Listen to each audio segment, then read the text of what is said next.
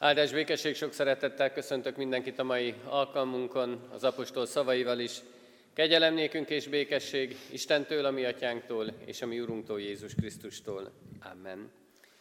Ének szóval magasztaljuk a mi Urunkat, az 511. dicséretünknek mind az öt versét énekeljük, az első versét fennállva, majd a többi verseit helyünket elfoglalva. Maradj velem, mert mindjárt este van.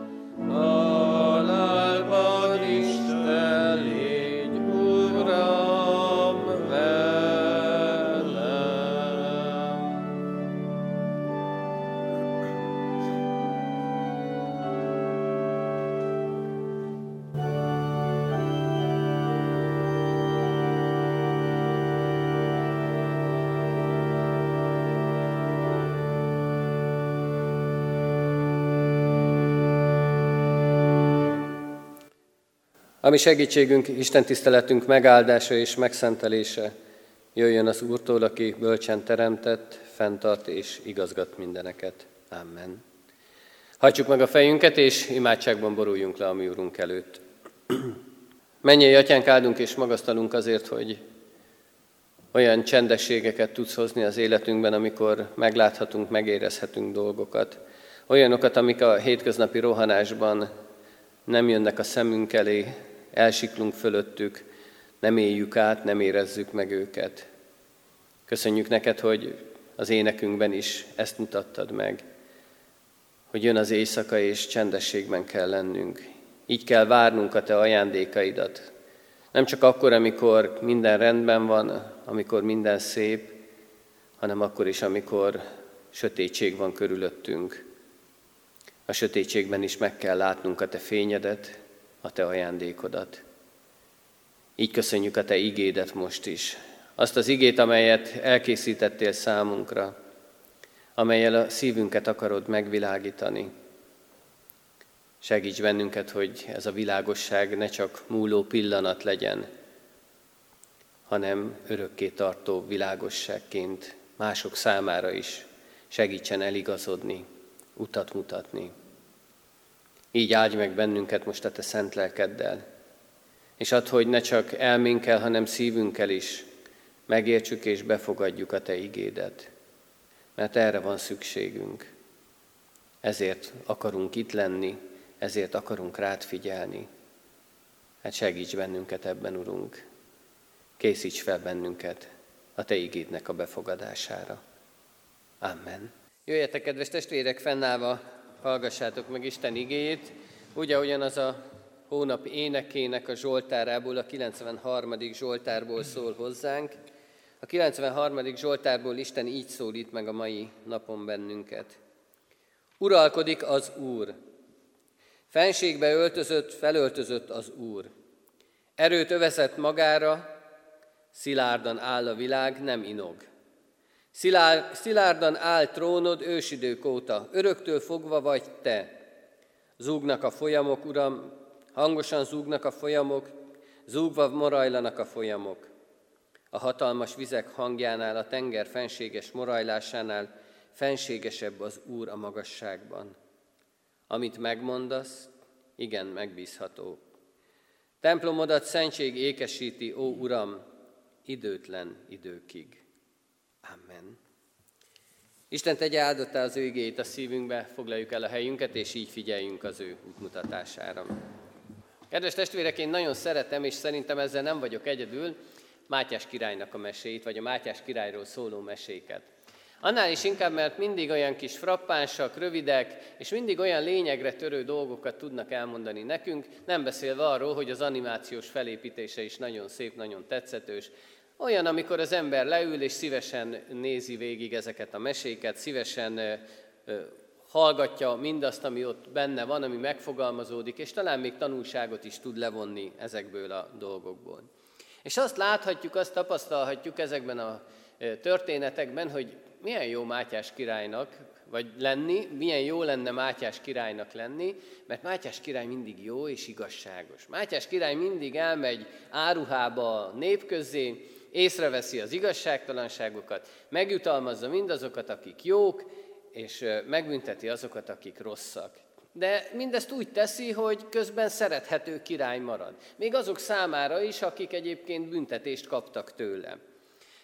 Aztán Tanultam a történelmet, nem is elég sokáig, elég sokféle módon, és a történelem valahogy egy kicsit mást mutatott. És azt mondja, hogy hát azért Mátyás király persze jó és igazságos király volt, de azért voltak neki is olyan dolgai, amit nem kellett volna. A mese az szép, és olyan szépé varázsolja a dolgokat.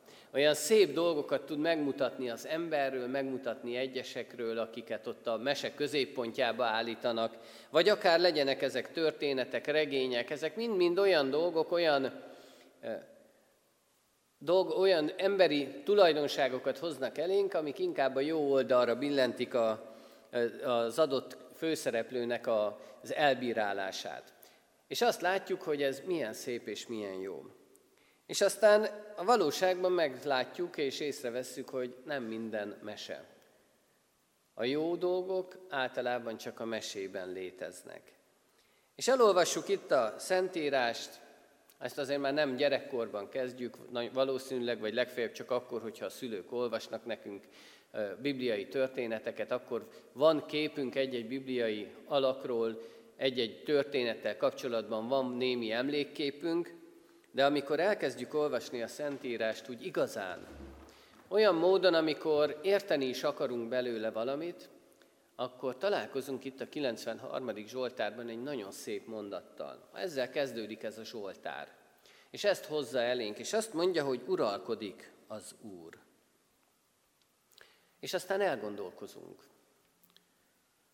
hogy vajon, ha ez így van, ha tényleg, ami a Szentírásban le van írva, már pedig ugye azt tanuljuk, és ezt tapasztalatból is tudjuk, hogy mindaz igaz, akkor miért nem látszik ez? Akkor miért ilyen ez a világ, amilyen? Miért ilyen dolgokat látunk ebben a világban, amit tapasztalunk? Amik körülvesznek bennünket. Nem kell messze menni, nem kell azt látni, hogy persze Amerik vagy Afrikában milyen éhínségek vannak, milyen nyomorúságok, hogy a különböző földrészeken milyen viharok pusztítanak, hogy milyen katasztrófák állnak elő. Itt körülöttünk is ott van a nyomorúság, ott van a háború, ott van a betegség, és ott van nagyon sok minden, amit még sorolhatnánk ehhez. Ha valóban igaz, amit a 93. Zsoltár mond, ha valóban igaz az az első mondat, hogy az Úr uralkodik, akkor miért nem látszik ez ezen a világon? Miért vannak mindezek, amik körbevesznek bennünket? Miért van, hogy nem az Isten dicsőségét fedezhetjük fel, hanem mindig csak azt, ami lehúz, ami hátráltat, ami nehézségeket állít elénk. Kedves testvérek, az az igazság, hogy nem könnyű megértenünk, hogy az Isten, ennek a világnak a teremtő ura nem emberi módon gondolkodik, és nem emberi módon működik. Nem olyan, mint mi. Pedig mondhatnánk azt is, hogy de hát miért nem? Hát az Isten az embert a saját képére és hasonlatosságára teremtette. Az Isten az embert jónak teremtette. Ezt nagyon jól megtanítjuk a KT alapján a diákjainknak is. De akkor, ha ez így van, akkor az Isten olyan kellene, hogy legyen, mint az ember. Az ember meg olyan, mint az Isten. És még sincs így. Mégis azt látjuk, hogy valami nem igazán jól működik. És mi emberi észre ezt nem tudjuk felfogni. Én ezt úgy szoktam elmondani, megmagyarázni, hogy van a végtelen, meg van a véges. A végte, véges nem tudja befogadni a végtelent. Abban nem, nem tudjuk beletenni egy 20 cm átmérőjű kört, nem tudunk belepasszírozni egy 18 cm átmérőjű körbe. Mert az nagyobb. A kisebb, a kicsi, az soha nem fogja tudni befogadni a nagyot. És valahogy így vagyunk mi ezzel, hogy bár az Isten a saját képére és hasonlatosságára teremtette az embert, az Isten jónak teremtette az embert, de teremtmények vagyunk. És mint teremtmény, soha nem leszünk nagyobbak a mi teremtőnknél. És ezt felejtjük el nagyon sokszor, hogy így gondolkozzunk az Istenről, hogy így lássuk őt. Mert ő nem úgy működik, mint mi. Ő nem csak annyit lát, mint mi.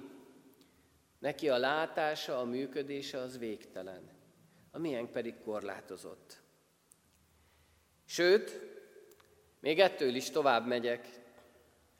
Ha a Szentírást tovább olvassuk és eljutunk az új szövetségre, akkor azt látjuk, hogy a mi Urunk, a mi Teremtő Istenünk, az ő egyszülött fiát, Jézus Krisztust elküldte ebbe a földi világba. Azért küldte el, hogy ő élje végig mindazt, amit az ember.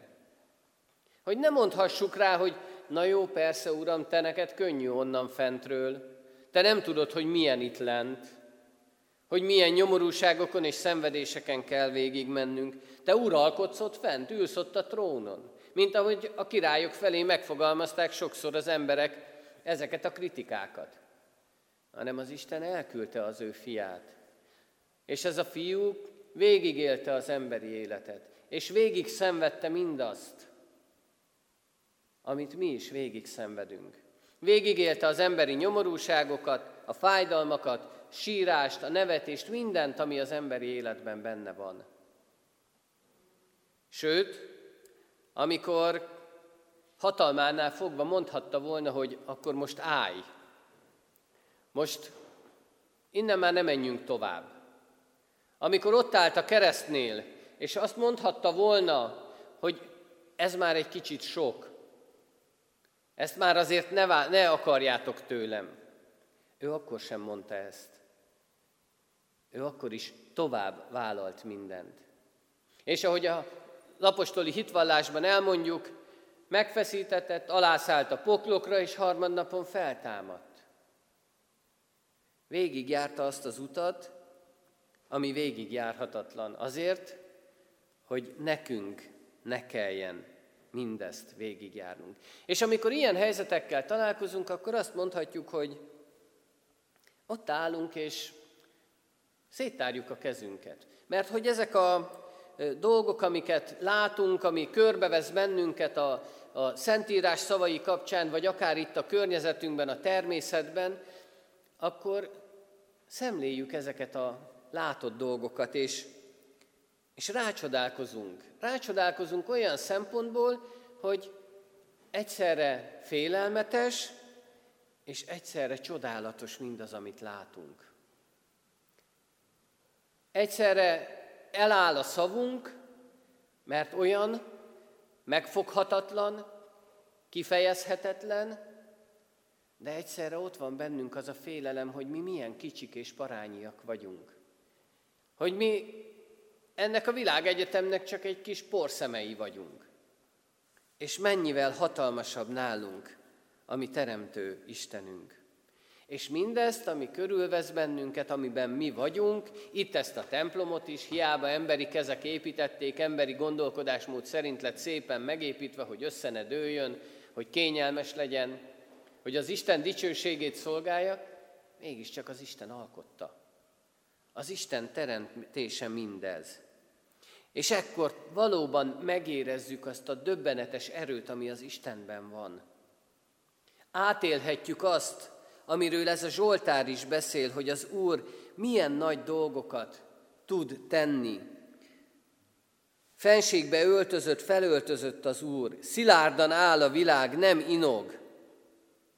Öröktől fogva vagy te, mondja ez a Zsoltár. És az Isten ott áll e fölött a világ fölött. És bármi is történjen ebben a világban, bármilyen nagy dolgok legyenek, lehet az háború, lehet az egy katasztrófa, egy olyan helyzet, amiből az ember azt látja, hogy nincs kiút, az Isten ott áll fölötte, mint Úr. Még ezek fölött a nehéz, megfoghatatlan helyzetek fölött is. És az az érdekes talán, hogy mi nagyon sokszor az, abban gondolkodunk, hogy ha ilyen van, akkor az Isten miért nincs ott? és miért nem szünteti meg ezeket a nehéz helyzeteket, de ezek a nehéz helyzetek sem fenyegetik az ő királyságát. Az megáll, nem inog, ahogyan a Zsoltár is mondja. És ha látjuk a természet csodáit, érezzük a mi kicsinségünket, esendőségünket, azt, hogy mi mennyire parányiak vagyunk ebben a világban, akkor azt vehetjük észre, hogy ez a természet, ez az egész teremtett világ szavak nélkül beszél az ő teremtőjéről. Szavak nélkül mondja el az Isten csodálatos nagyságát és hatalmát. És ez az, amit jó átélni, megélni és megérezni. Lenyűgözőek a természeti erők. Hiszen azt látjuk, hogy az ember, amit épít, úgy építi meg, hogy az biztos alapokon álljon, és jön egy természeti erő, és elsodorja, romba dönti mindezt. Ha ezekre a természeti erőkre ilyen csodálattal tudunk nézni, azt látjuk bennük, hogy mi hozzájuk képest is semmik vagyunk, akkor mennyivel inkább láthatjuk így a mi Teremtő Úrunkat. Azt az Istent, aki felöltözik, akinek a trónja nem inog meg, aki öröktől fogva van, és örökké uralkodik. És igen, Isten uralkodik akkor is, amikor ebben a földi életben háborúskodások vannak, amikor népek népek ellen fordulnak, testvér testvér ellen fordul. Az Isten uralkodik akkor is, amikor a koronavírus helyzet miatt milliók halnak meg, és milliók betegszenek meg, és uralkodik akkor is, amikor igazságtalanság van a Földön, mert egyre többször tapasztaljuk azt, hogy az emberek igazságtalanul hozzák meg a döntéseiket. És uralkodik akkor is, amikor elveszítjük a hozzátartozóinkat, a szeretteinket, és gyászba borul a szívünk, és azt érezzük, hogy ebből nincs kiút. És uralkodik akkor is, amikor katasztrófák vannak a világban. Az Isten mindenkor ott van. Mert mindezek közben uralkodik, és ezek a katasztrófák, gyász, nehézségek, igazságtalanságok mind-mind azért szűnik meg, mert az Isten uralkodik. Mert az Isten ott van ebben a világban. És jöhet bármi, lehet, történhet bármilyen nagy dolog, az Isten akkor is uralkodni fog. És lehet bármilyen rossz, történhet bármilyen nehézség, az Isten mindent jóra tud fordítani. Ott van mellettünk, ott van velünk a próbák közepette, kivezet bennünket ezekből a próbákból, és felemel minket. Felemel magához, hogy megfordítsa a mi életünket. De kedves testvérek, ehhez kell a hit. Ehhez kell, hogy mi az Istent uralkodónak, uralkodó Istennek lássuk. Olyannak, aki ennek az egész teremtett világnak az uralkodója. Olyannak, aki mindenek fölött áll. Olyannak, akiről úgy beszélnek, mint amikor Jézus a szeleket, a szelet lecsendesíti, hogy ki ez, akinek még a szelek is engedelmeskednek. Ez a mi Urunk, Teremtő Istenünk, aki uralkodik fölöttünk, és reménység szerint a mi életünkben, bennünk is. Adja meg az Úristen, hogy ezt éljük át, ezt a csodát, ezt a, ezeket a szép dolgokat, és így láthassuk meg őt, a mindenség Istenét. Azt az Istent, akiről ilyen csodálatosan beszél a 93. Zsoltár. Én ezt kívánom mindannyiunknak. Amen. Imádságban válaszoljunk a mi Urunk megszólító üzenetére, hajtsuk meg a fejünket és imádkozzunk.